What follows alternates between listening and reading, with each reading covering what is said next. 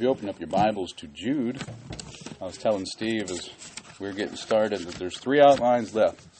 Uh, three outlines left, and then I get to be fed again every Sunday, and I'm very much looking forward to that. Uh, Jude's been a tremendous blessing, uh, but Steve's quite the teacher, and I need to be fed too. I don't think I realized that quite so profoundly until our meeting, and boy, I enjoyed that meeting. I tell you, I, um, you know, there's times where you get a meeting where there's just amazing fellowship, and uh, no one wants to say it, but the preaching's it's truth. You know, it's there, but it didn't necessarily speak to where you were at in the moment. Uh, I don't know about y'all, but the preaching was there. The fellowship was there. It was uh, it was tremendous. Just what a blessing it was to me for sure. Well, we're going to look at this this particular outline, is the longest of the three that's left, and I've entitled it right out of the actual text itself, "Spots in Your Feast of Charity." So we're going to start there in verse 12, where we see that. We're going to read to verse 16. Jude, verse 12, these are spots in your feast of charity. Now, the these that it's referring to are the ungodlies that we just spoke of in the previous outline. So all the examples that he gives in those previous verses. So we want to just jump back a little bit to make reference to some of those and they're pretty easy to find. Verse 11 begins with woe. Woe unto them, for they have gone in the way of Cain them and these are speaking to the same group. They've gone in the way of Cain and ran greedily after the heir of Balaam for reward and perished in gainsaying of Core. We won't read all the rest of those verses, but understand that's uh, what that reference is to. So here we see these are these are spots in your feast of charity. Uh, and if you're looking at the outline, you see that Strong's gives us the Greek word agapios, which was the meal before the Lord's Supper. These are the feasts uh, spots in your feasts of charity, speaking specifically to the meal before the Lord's Supper, which providentially just happens to line up today on a day where we're observing the Lord's Supper. And then he says, when they feast with you, feeding themselves without fear. This is how they're eating. Feeding themselves without fear, without reverence. Clouds they are, without water, carried about of winds. Trees whose fruit wither, without fruit, twice dead, plucked up by the roots raging waves of the sea, foaming out their own shame, wandering stars to whom is reserved the blackness of darkness forever. And Enoch also, the seventh from Adam, prophesied of these, saying, Behold, the Lord cometh with ten thousands of his, of his saints to execute judgment upon all, and to convince all that are ungodly among them of, their, of all their ungodly deeds which they have ungodly committed and of all their hard speeches which ungodly sinners have spoken against him. These are murmurers, complainers, walking after their own lusts, and their mouth speaketh great swelling words, having men's persons in admiration because of advantage. Heavenly Father, Lord, as we look here again at Jude's writing, Father, remind us of what's been taught before, uh, and be with us, Lord, as an encouragement to keep reading. There is so much in this little book, as Steve and I have both said so much for us to be encouraged by, to be warned by. And Father, I pray that we do very much take this book to heart. Help us, Father, to find questions of our own that we need to seek answers for, Lord, and to be about the business of settling the business uh, before us. Lord, we ask that you be with the Sunday school classes in the other room, be with the little ones, be with the lost in this room, the lost that might be watching, Father, that they might find hope in the messages delivered here today. We ask these things in Jesus' name. Amen. Jude here is speaking of those who, as we mentioned last time, were considered certain condemned creepers. We took this from verse 4, and we read it in verses 5 through 11 as we really broke down a list of times in which the Lord delivered his people, and yet there were, as we see in this text, mockers, murmurers, complainers in the midst. That still happens today. Murmurers and complainers, even coming out of the weekend meeting that we just had last week no doubt we've come across, or maybe we've been those murmurers, those complainers, and those mockers.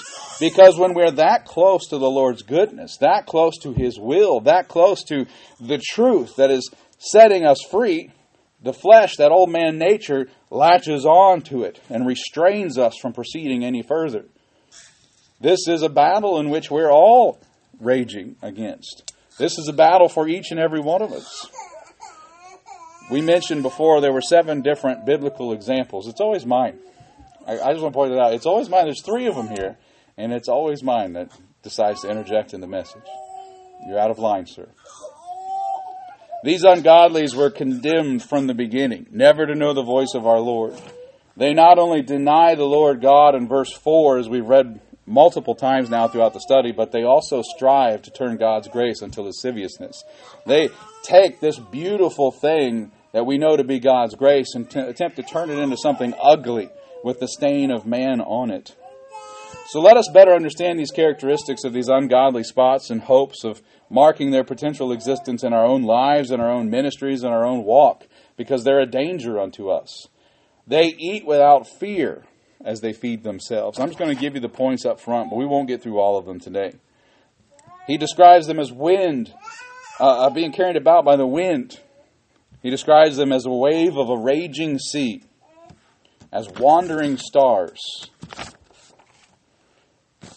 And then we'll close this outline when we get there with the fact that uh, we were warned by Enoch of, the, of their existence, which is a fascinating thing in and of itself. If you think back to how early in Genesis we saw Enoch, and yet he writes of the Lord and his saints coming back. He writes of what hasn't happened yet in our own time, in the, own, in, in the history of creation. It hasn't happened yet, and yet Enoch, six, seven thousand years ago, was warning about that very event.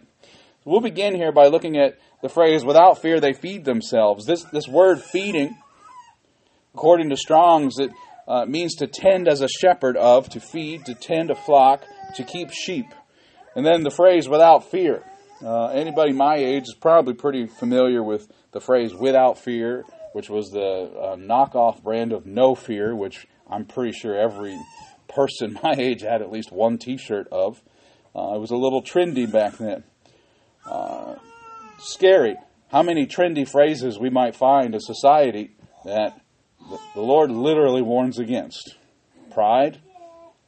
I mean, that's, that's something that is held in very high standard now with Juneteenth and whole months dedicated to what pride, uh, what pride means to man, essentially. The rainbow, which was God's covenant, uh, has also been re, uh, reassigned a different meaning, if you allow me to use the phrase. But here the phrase without fear.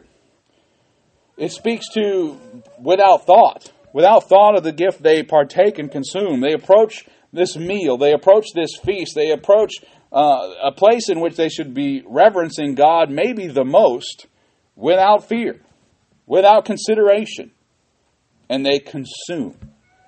Jude describes them here as clouds without water, trees whose fruit withereth. Isaac, when he was little, uh, used to say, used to refer to trees as doing their job when they provided shade. Uh, he was two, three, four years old. He used to say, that tree's doing its job. Well, the tree's actual job is to bear fruit most times. Uh, it's not always an apple or a pear. Some trees don't provide edible fruit for us, but they provide of their own kind, as stated back in Genesis 1, as their creation.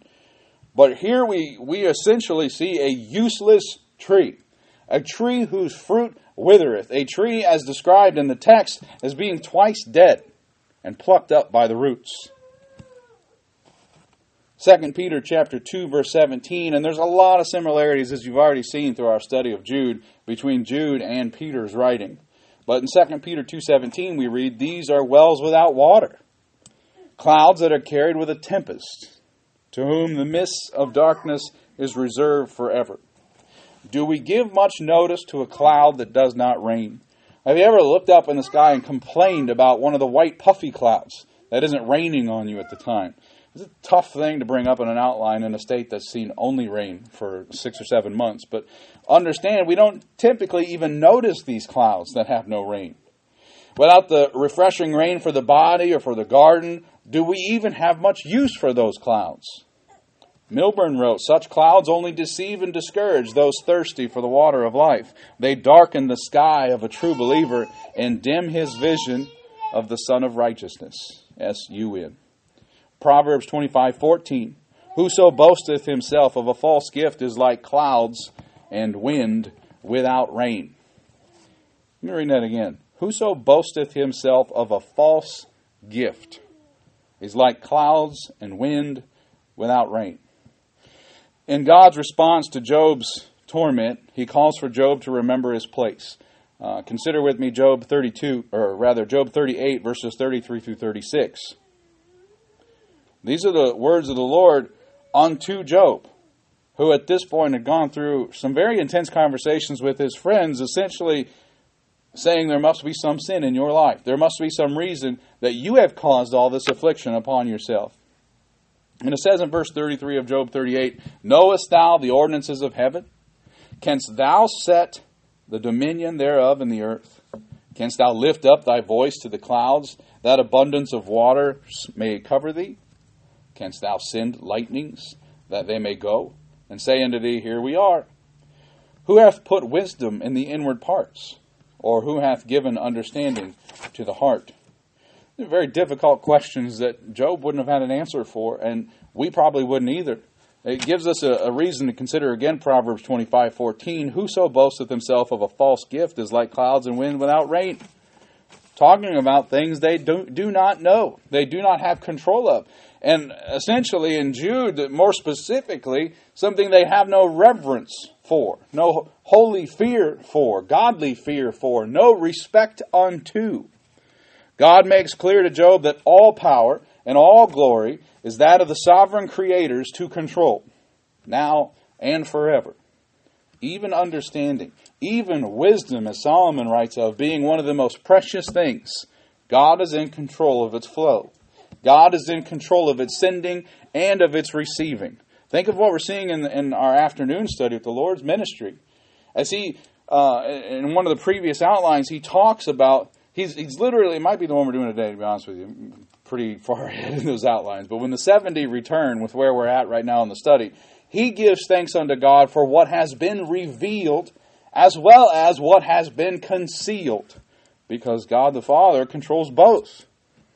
He controls what we know, what we understand, and what we reject and hold our hearts uh, against, harden our hearts up against. These that Jude is describing are without such spiritual guidance. They serve little purpose beyond casting a shadow on the truth of the gospel of Jesus Christ. This is a phrase we ought to be very aware of casting a shadow of the gospel uh, uh, casting our own shadow, shadow upon the gospel. What is our responsibility to the gospel would probably be a pretty decent message to preach concerning this truth. What we read in Acts is that they continually honored God.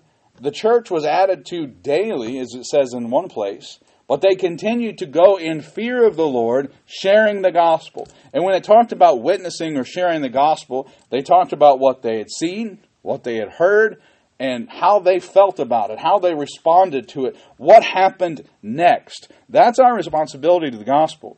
And when we handle the gospel that way, it magnifies the gospel. Anybody ever held a magnifying glass to an ant and seen what happens? Magnification brings more intense light to it. But if you're burning some ants and this giant right here, Isaac stands in front of the sun and your magnifying glass, what happens? The ants have no idea you're even there. They don't know there's a magnifying glass above them. They don't even, as big as Isaac is, they don't even know there's a sun. They think it's night. They embrace and love darkness because they don't have any light to compare it to. What is our responsibility?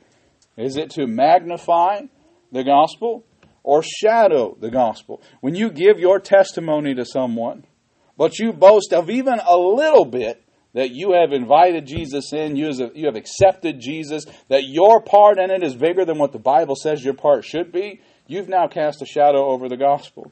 They now see what you have revealed unto them, but they don't see the whole thing. They don't see your total depravity.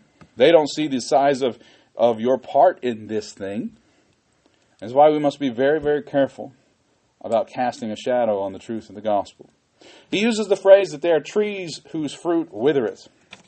And in Genesis 1:11, God gave commandment for trees to yield fruit of its kind. They were given a purpose of being fruitful, as we talked about in our Genesis study, and we do not see where he ever overturned that. The only thing that would ever change what a tree was meant to do is if God, its creator, had for it to do something else. But God is immutable, and he set this thing in motion, and it has remained in motion. That is the purpose of a tree. We see here described a tree whose fruits wither Consider what Jesus wrote in Luke 6, verses 43 and 44. For a good tree, a good tree bringeth not forth corrupt fruit, neither doth a corrupt tree bring forth good fruit. For every tree is known by his fruit. For of thorns men do not gather figs, nor of a bramble bush gather they grapes. That hasn't changed. That has not changed. It didn't change from creation to when the Lord said it, and it hasn't changed since the Lord said it to now. And therefore, we can understand, doing some quick gospel math, that from the beginning of creation to this moment now, it has not changed. The Lord says there in Luke 6 a observation of the truth of nature as God the Father had ordained it to be. Thus, this is not a good tree being described here by Jude.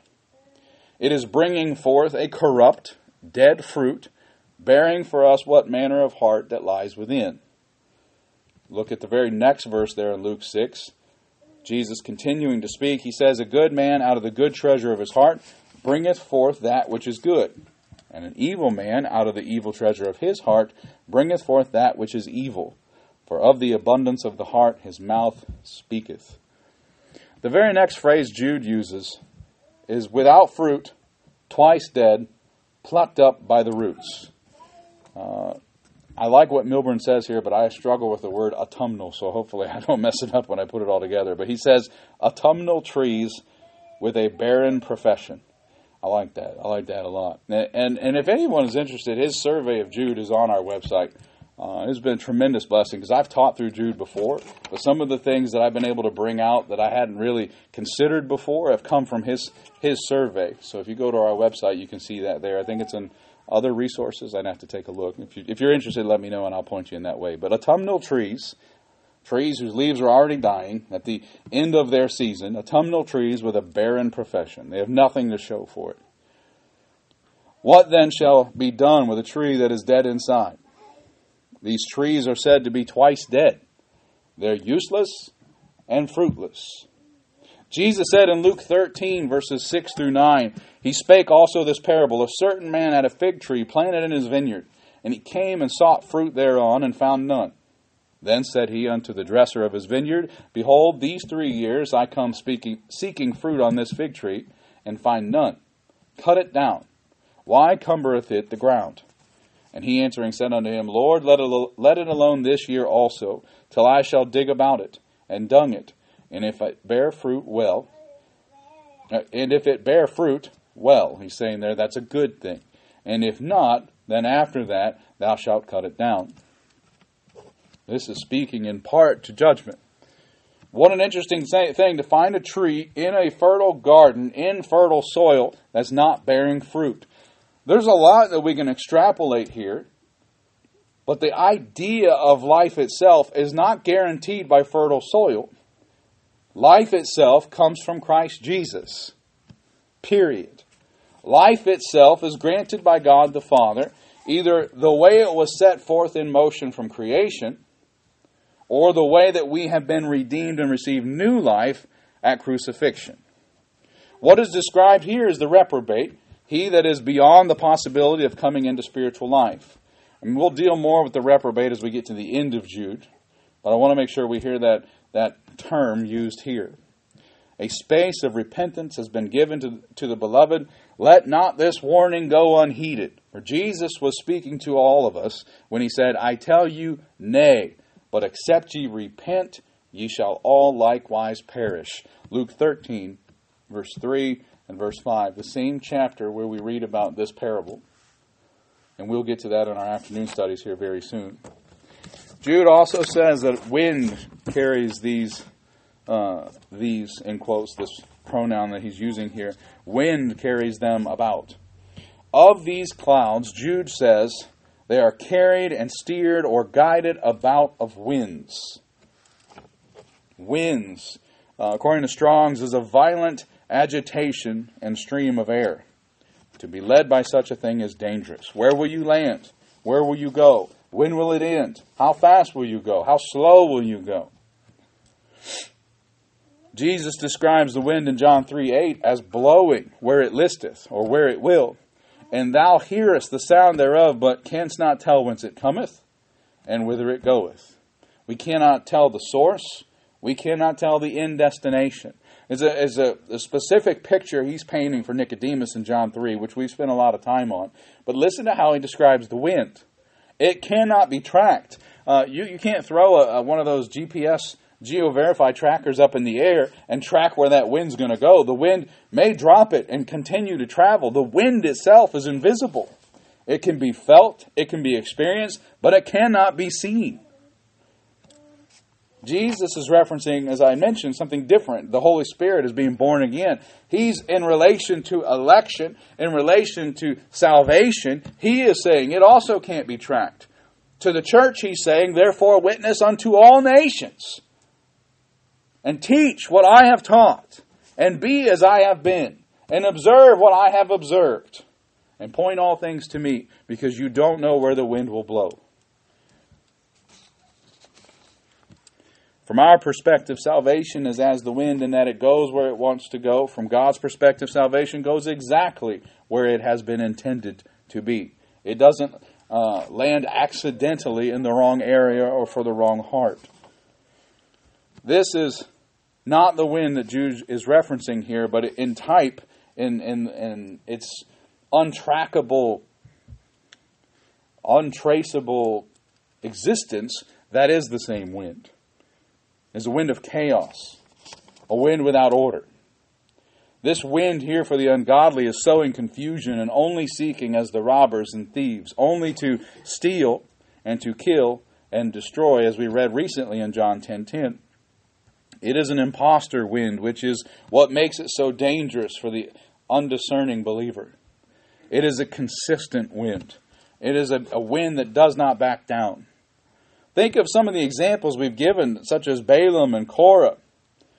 We might even say they should have known better, the things they would have experienced. Walking on dry land? Come on, Korah. How did you miss the message? Because our understanding is that the wind hits everyone equally. This wind brings about this, this change. This wind has the same impact or effect on all, but that's not necessarily the case. Think back now, beloved, to a time when you did not know Jesus as your own Lord and Savior. Were you not also carried about of every wind of doctrine? Were you not also likely to blow in and out of trouble and despair and heartache at will? Did you not sin as much as you wanted to? Praise the Lord for our salvation, for a purpose as well as freedom from the bondage to sin. Jude also says a wave of raging sea. There's a lot of descriptives that Jude gives us. And again, a reminder this is a very short book. It's one chapter, 25 verses, but he gives us every descriptive that you would imagine he could think of to paint the picture of the dangers that are out there with one intention Verse 3 Beloved, when I gave all diligence to write unto you of the common salvation, it was needful for me to write unto you and exhort you that ye should earnestly contend for the faith which was once delivered unto the saints. The earnest contention is what frames up this entire letter. He paints a picture of disaster and woe when he talks of these examples. And here, when he's describing their characteristics, it is with one intention in mind that we earnestly contend for the faith. So every time we ask, well, why should we earnestly contend for the faith? This book gives us the answer. Because you'd think Korah could have. You'd think Cain should have. You'd think Balaam would have known enough. And yet, woe unto them Think of the descriptions we have here of a, of a twice dead tree, of raging seas, of, of uh, a carrying wind, and as we continue to go, wandering stars, uh, uh, wind, and uh, all these things that we've looked at, and then the warning from Enoch. All of this is laid out very meticulously because we're not merely to contend.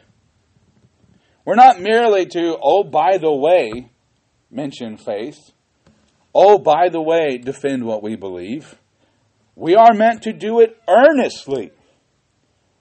I don't know that Jude, I don't know Jude personally, obviously, but I don't know that Jude would have even bothered to write this letter if we were merely just to contend for the faith.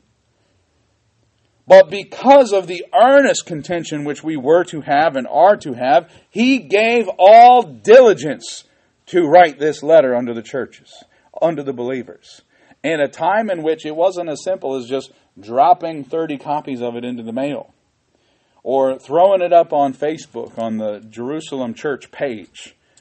It was a dangerous thing that he was doing here, as we said in the, uh, in the beginning of this study. It was a dangerous thing for him to write such a thing and to put it out there. Think of the names that he's using. Think how uncomfortable you get when the preacher touches on a, on a name from the pulpit. Jude's not hesitating to lay out here very specific, ungodly dangers to the believers. Why? Why would he take such risks? Why would he be so firm? Why would he be so direct? Because we are to earnestly contend for the faith. He describes here waves of a raging sea. Again, Strong's just giving us a, a, deeper context of the words that he's using here because he's using great words in this description. The word raging, according to Strong's, is described also as being wild living or growing in the fields or woods of animals, wild, savage of countries, wild, uncultivated, unreclaimed. In the context of this particular book, of men and animals in a moral sense, wild, savage, fierce, boorish, rude, of any violent passion, vehement, and furious. This is very important because as we get towards the last few verses, we're going to see that he speaks of the ungodly as having a more animalistic nature. And we'll get there, it's in the last outline. But it's uh, animalistic in the sense that they are fending for themselves, self sufficient, self image. All of those words that have self with a hyphen after it are very dangerous for the believer. And that is the, the way in which they carry themselves, the way in which they're motivated. Their earnest contention is me, me, me, me, me. Think of what Isaiah says of Satan. I will, I will, I will. His motivation was animalistic. I will ascend. I will meet. I will match. I will defeat. All of these things that Satan laid out that I will do in contention to God. Let me throw this out there. Do you believe that Satan merely contends against God? Or does he earnestly contend? Is he seeking to break your will and burn your testimony? Or is he earnestly seeking to break your will and your testimony? After thousands of years, he knows he can't take your salvation, but he might convince you that he can. After thousands of years, he knows that once saved is always saved. But he also knows that if he can make you good and ashamed, good and ashamed of the Lord Jesus Christ, of yourself, then you'll cast your shadow firmly over the gospel and you'll never tell anyone. He is earnestly seeking to devour, roaring about because he can confidently roar about at times, but firing fiery darts constantly. So that's raging. Let's look at the word waves. This word here, specifically in context to what we're looking at, is speaking of an impulse of a restless man tossed to and fro by raging passions. So waves are directly impacted by the raging, that animalistic rage that we just talked about, that rude or violent passion, vehement furiousness, and they're thrown all about, thrown all about by this rage. In summary of this point, we find that Jude is describing these ungodlies to be impulsive, restless men, foaming out their own shame, their own dead fruit in a wild and savage manner, lacking all moral sense. And then we see wandering stars, and this is the point that we're going to rest on, and we'll, we'll pick back up with Enoch uh, in a couple of weeks. But wandering stars, again, Strong's, uh, just to give us an idea of what he's meaning by these words, it is talking about the word wandering as an erratic teacher, a rover. Um, this is actually the word that we get planets from as they rove about, as they wander through the skies or through space. This is the same word. Plan, um, planetes uh, is the original. It is this word that gives us uh, an idea, especially as you think of planets, as what these would be like. These wandering stars. They're not gravitationally held or bound to anything. uh, we think of the Geneva Convention and we think of rules in terms of engagement. These have none. These will do what is necessary to earnestly contend against you, to earnestly contend against this word, to earnestly contend against the, the foundation, Christ Jesus, of his church. The comparison is more of a planetary body like a meteor that will soon burn out rather than a large planet with a self sustaining core of some sort. Uh, can meteors be steered? Can they be controlled? Uh, despite Ben Affleck and Bruce Willis's best attempts, uh, I don't think you can actually do that. I don't think that you can act, go plead with a meteor. Please don't hit the earth. Please don't hit my home. I don't think you stand much. If if we could do that with a tornado, I would say then we might have a chance with a meteor. But a meteor comes from a place you cannot see. It really can't be tracked by a common man. And how much of it will be left as it nails into the atmosphere can't really be gauged all that well. It comes down to the angle it hits, the speed it hits, the size of it as it comes in. There's a lot of variables that uh, are, are seemingly left to chance. Jude makes a comparison here of these ungodlies to be like planets, and that they are reserved, faded, or kept in the blackest of darkness. This blackness that's referred to here is the word zophos, and it's often used to describe the gloom of the netherworld. These are very important words that Jude uses for us. He's not just simply saying darkness, he's not just simply saying rovers. He's using very specific words that have meaning to us even in 2023. Planets as we know them orbit the sun. They're gravitationally held to our universe or to our specific galaxy. Every planet found in space orbits something. Some are closer to what they orbit than others. Is this not how it was for the 12 disciples? When we talked about the inner circle and the next layer of the circle, they, they, they, all had fellowship, but some had a more intense fellowship, a more precious fellowship, maybe even a sweeter fellowship. Consider the inner circle Simon Peter, John, and James, Next layer of the orbit, Andrew, Matthew, Thomas, and Philip. Sometimes Andrew is considered to be in that inner circle. I, I keep him in that next layer because of things that Peter and John and James were allowed to witness that he wasn't. The third layer, Simon of Zelotes, James the Lesser, Thaddeus, or the other Judas, and Nathaniel or Bartholomew. Not a planet, for he had an unusual orbit, I guess like Pluto, but I'm I was raised as Pluto as a planet, so I'm not going to make that full comparison but Judas Iscariot. He had an unusual orbit. He certainly circled the Lord Jesus, but was he indeed with the Lord Jesus? He followed Jesus, but he was the son of perdition. His orbit is around his true master, the prince of this world. It's an interesting thing to consider how Jude lays all these things out, and I pray that uh, that you find that to be a blessing. Again, Jude speaks of these things with a heart for the believer. We mentioned this in the beginning as he, he talks about the beloved quite often throughout his book. But again, what he writes of, Enoch also wrote and warned of from the very beginning. So far in the beginning that it was before the examples that Jude references.